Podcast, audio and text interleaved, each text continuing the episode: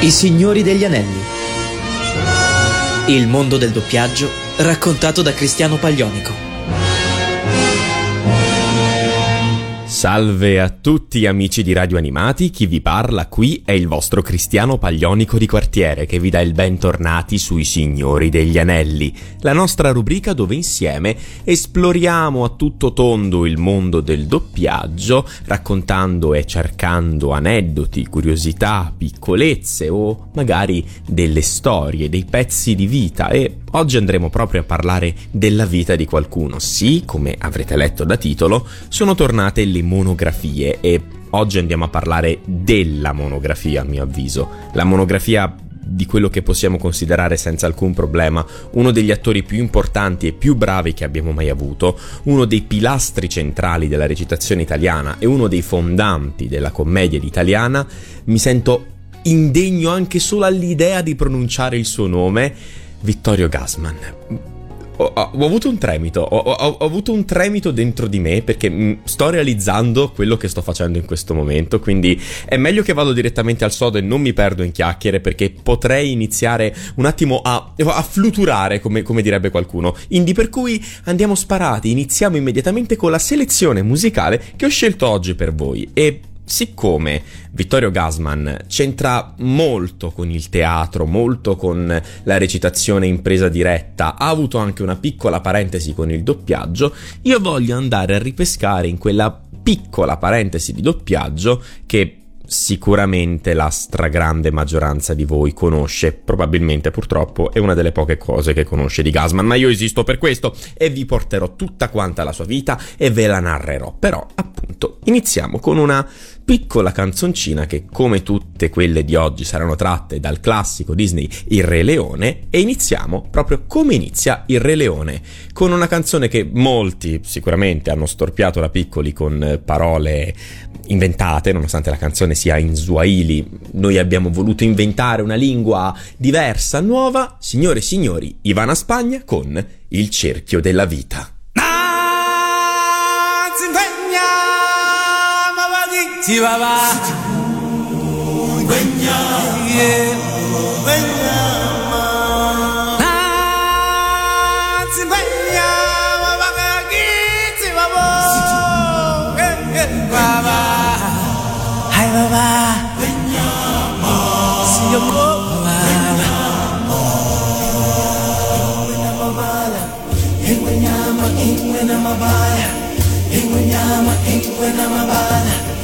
Yeah.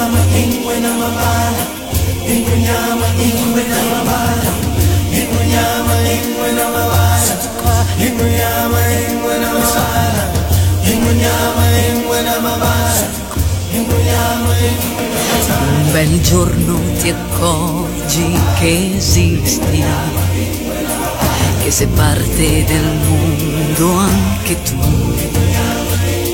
non per tua volontà e ti chiedi chissà, siamo qui per volere di chi. Poi un raggio di sole ti abbraccia, i tuoi occhi si tingono di più e ti basta così, ogni dubbio va via e perché non esistono più, è una giostra che fa questa vita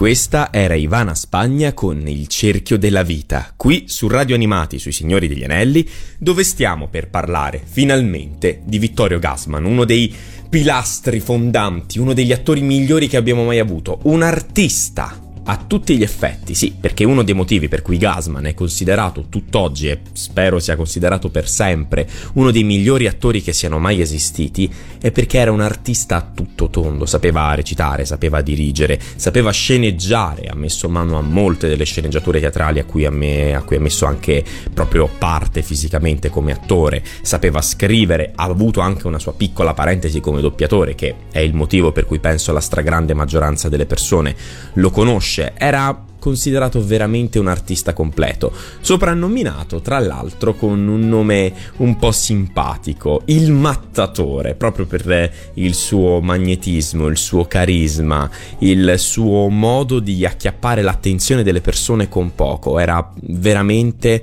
una persona dal talento cristallino e straordinario. Ma partiamo dalle sue origini. Innanzitutto, partiamo sfatando un mito che non so perché si è diffuso, soprattutto negli ultimi anni, quando si va a citare la figura di Gasman, l'anno scorso c'è stato anche il centenario della sua nascita, si dice che fosse romano.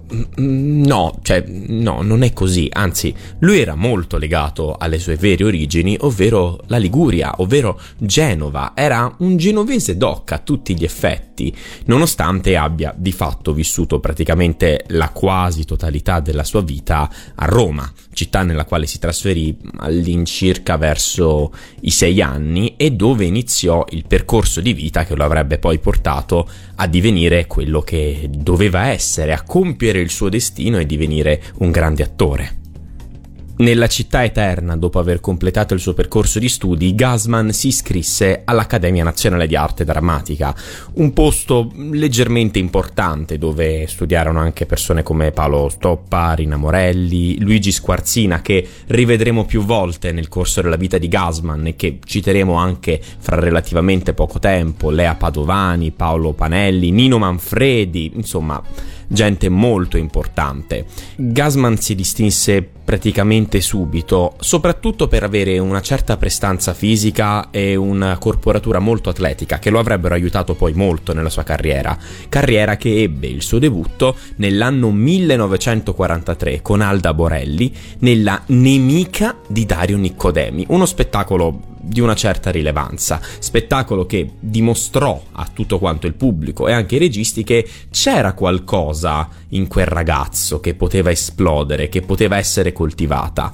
La carriera di Gasman successivamente emigrò, si spostò fisicamente verso il Teatro Eliseo, un teatro che avrebbe dato i natali a un celeberrimo trio destinato a divenire veramente importante nell'immaginario collettivo delle persone, nel quale militavano lo stesso Gasman, Agostino Carraro e un certo Ernesto Calindri, che spero la maggior parte di voi conosca. Un trio veramente importante per, eh, per la recitazione teatrale italiana, soprattutto per la loro capacità intrinseca di switchare tra una pièce e l'altra. Interpretavano commedie, tragedie, pezzi d'alta borghesia senza alcuna difficoltà nel cambiare tra l'uno e gli altri. Tuttavia a Gasman mancavano ancora dei piccoli tasselli per esplodere completamente a livello artistico. Il primo arrivò nel 1945, quando debuttò come attore cinematografico, con dei film che purtroppo andarono perduti. Il primo del quale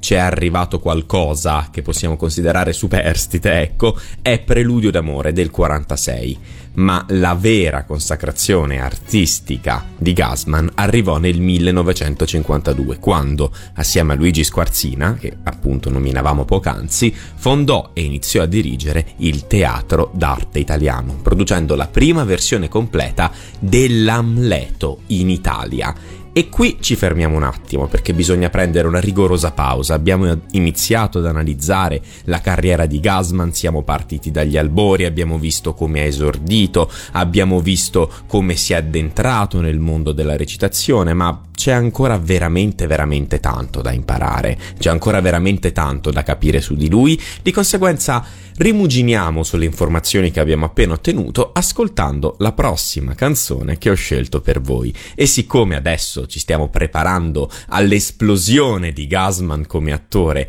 alla sua consacrazione come re degli attori, se possiamo dirla in questo modo, quale canzone migliore io potrei scegliere se non in tutta quanta la colonna sonora originale interpretata dagli stessi interpreti che ci sono nel film, voglio diventare presto un re. Ma io sarò un grande re, nemici attenti a voi. Non ho visto mai un re così spelacchiato come sei. Sarò lo scoop del secolo, un nuovo re sarò. E con un look fantastico, più forte ruggirò. Ah, adesso lo sei proprio un granché. Voglio diventare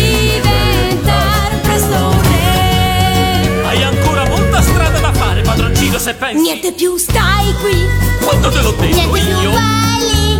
volevo dire Niente che più fermo, quello che niente capisci più ascolta. Ora ascoltami bene, Correre in libertà, questo è sicuramente da escludere. fare sempre ciò che mi va. Mi sembra proprio allora che si parli un po' io e te.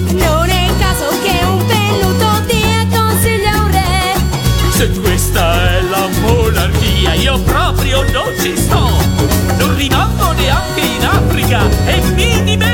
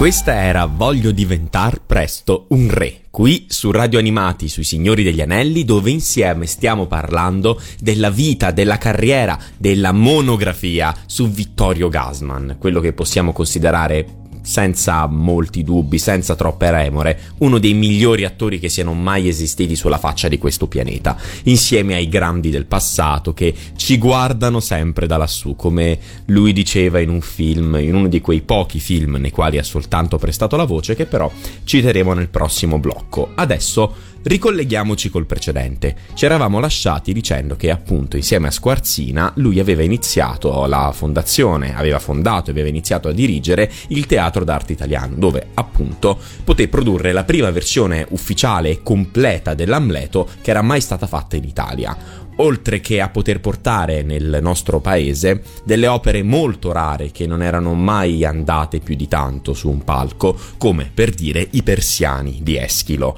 Fu tuttavia il 1956 il vero anno della svolta della carriera di Gasman, in quanto interpretò insieme al collega, nonché amico Salvo Randone, l'Otello, proprio la pièce dell'Otello de- di Shakespeare, nella quale c'era una piccola particolarità. Insieme a Randone, Gasman si alternava ogni sera i ruoli del Moro e di Iago, facendo così una sorta di gioco nel quale entrambi cambiavano prospettiva e davano ogni volta nuova linfa vitale allo spettacolo. Inoltre, ciliegina sulla torta del 56, Gasman partecipò al Guerra e Pace di King Vidor, un film che lo consacrò non solo come attore nazionale, ma anche di caratura internazionale. Fu un film veramente tanto guardato e tanto apprezzato da pubblico e critica.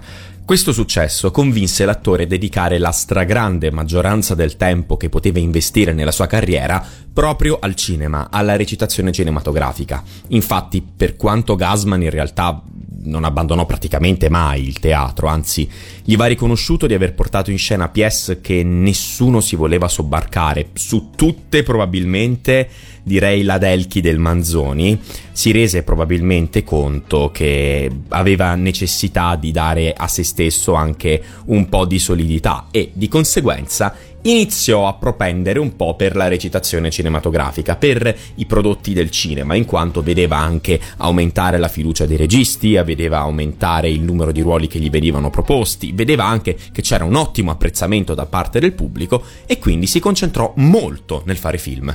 L'attore è stato protagonista e si potrebbe anche dire fautore del successo di numerose pellicole. Basti pensare innanzitutto a una delle pellicole, diciamo, di debutto del suo ingresso nel grande cinema, scusate un po' il giro di parole, ovvero I soliti ignoti di Mario Monicelli del 1958, un film molto famoso per l'epoca, un film che è divenuto un cult oggi a tutti gli effetti e che grazie a Gasman anche probabilmente ebbe anche due seguiti, ovvero Audace colpo dei soliti ignoti del 59 e I soliti ignoti vent'anni dopo, un film che, diciamo però, aveva già perso un po' del mordente dell'originale. Tuttavia penso che il film per cui la stragrande maggioranza delle persone conoscono e si ricordano Gasman, soprattutto chi era cultore del cinema in quegli anni, chi era un po' più giovane, chi era nato più o meno in quel periodo, è ovviamente non c'è neanche bisogno di presentarlo in pompa magna, ma lo faccio lo stesso,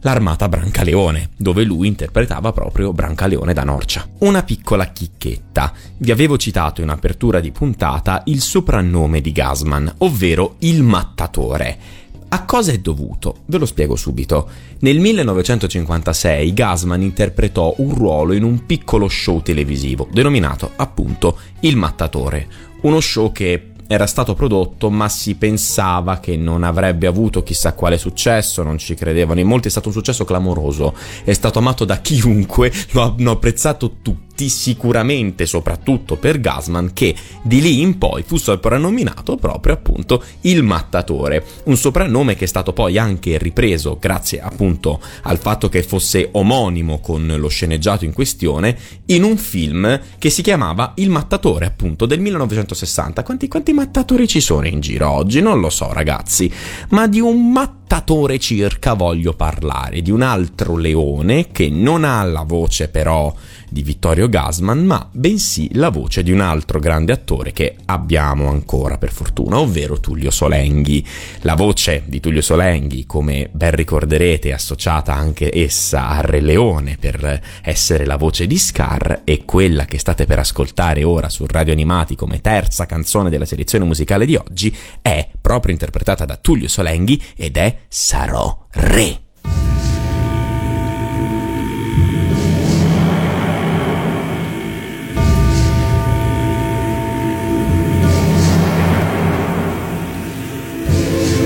Alle iene ho sempre dato poca confidenza. Sono così rozze, così volgari. Ma tutte insieme saranno una potenza al servizio del mio genio senza pari.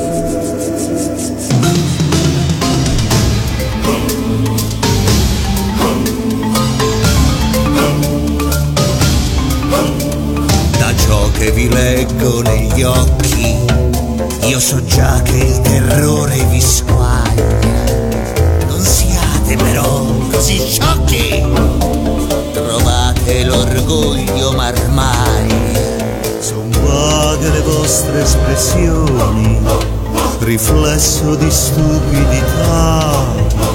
Parliamo di resuccessioni, ritrovate la lucidità mio sogno si sta realizzando, è la cosa che bramo di più.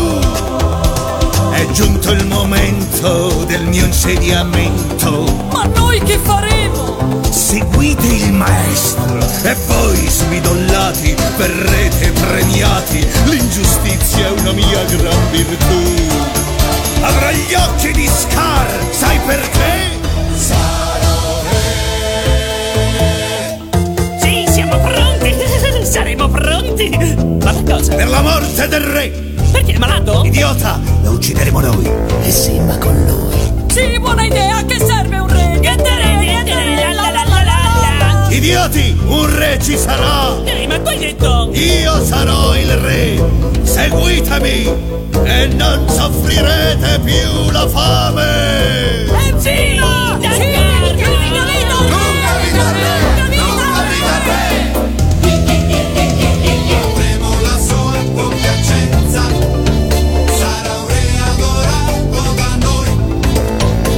Sì, cambio di questa indulgenza, qualcosa mi aspetto da voi. La strada è cosparsa di omaggi, per me e anche per voi lacchè. Ma è chiaro che questi vantaggi li avrete soltanto con me. E sarà un gran colpo di stato la savana per me tremerà. È preciso, perfetto e conciso, decenni di attesa, vedrai che sorpresa, sarò un re temuto ed amato, nessuno è meglio di me. Affiliamo le zanne perché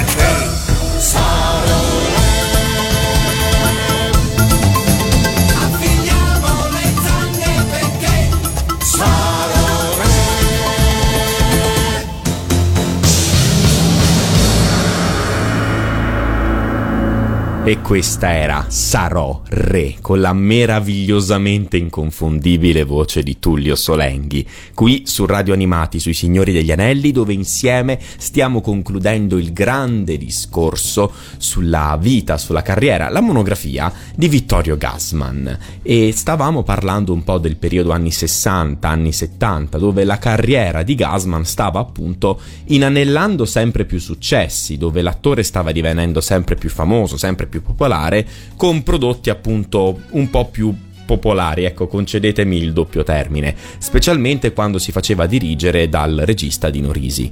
Infatti, oltre al già citato Il Mattatore, Gasman prestò la sua verve, la sua inconfondibile presenza attoriale anche in pellicole come Il Sorpasso, La Marcia su Roma, I Mostri, film che appunto ottennero il consenso da parte del popolo e lo fecero crescere sempre più in popolarità. Ecco, scusatemi il gioco di parole, perdonatemi.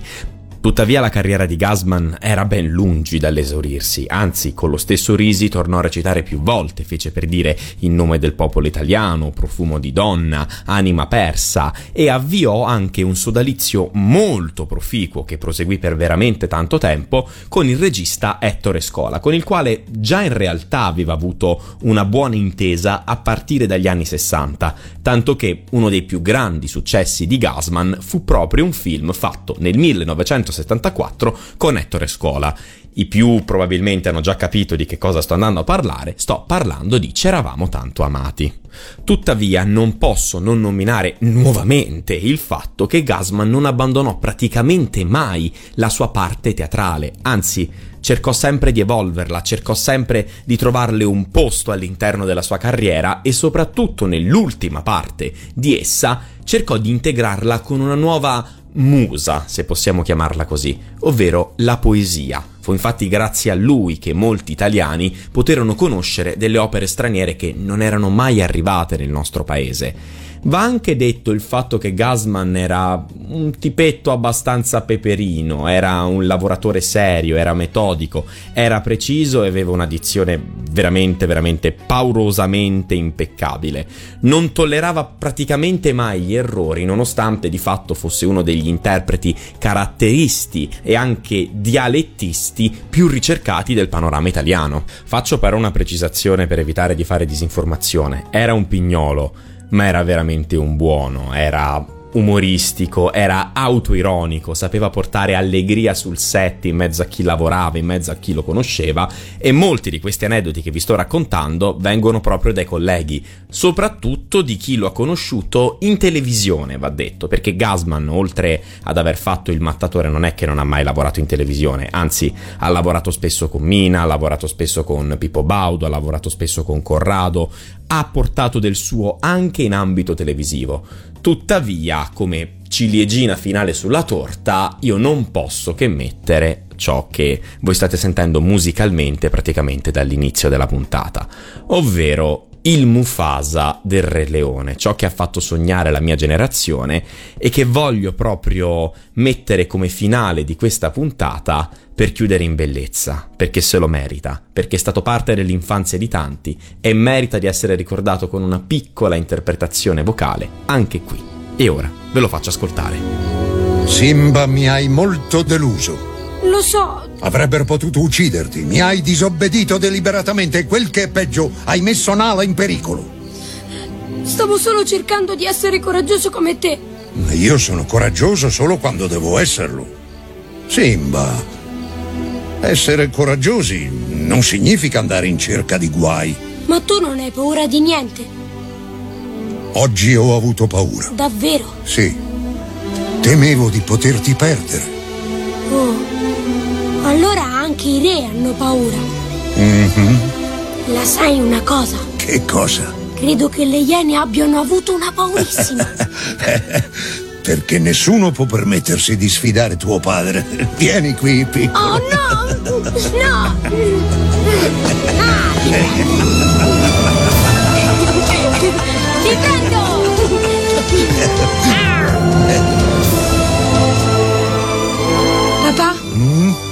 Siamo amici, vero?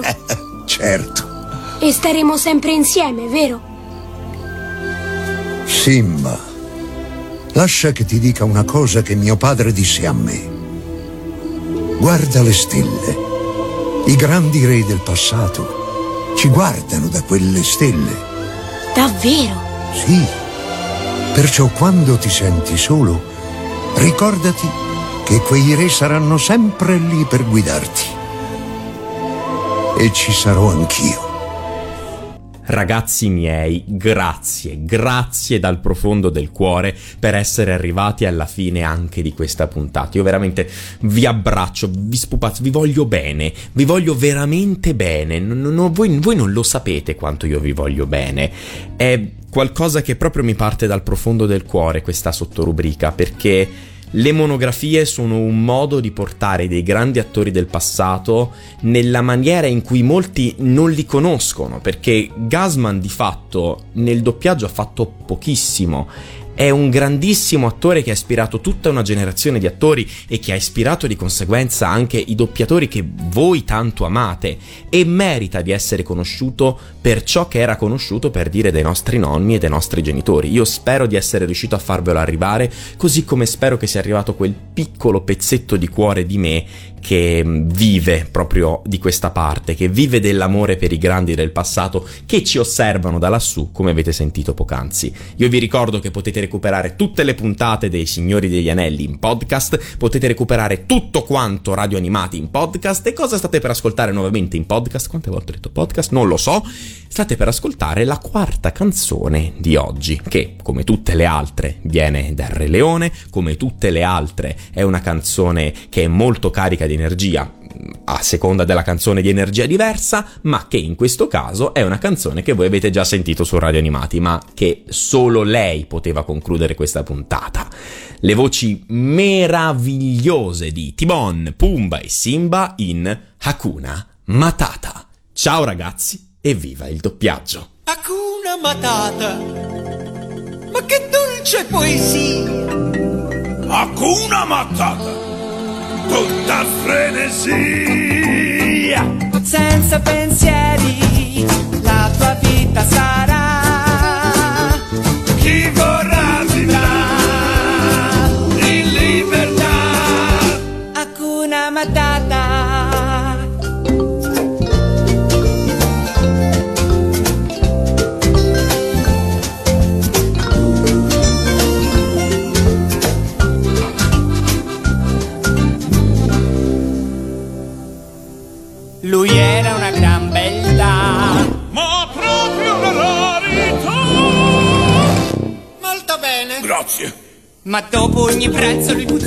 Più, tutti quanti svenivano e cadevano giù. E all'animo sensibile sembra tutto d'un pezzo. Ma era franto proprio a causa di quel mio puzzo.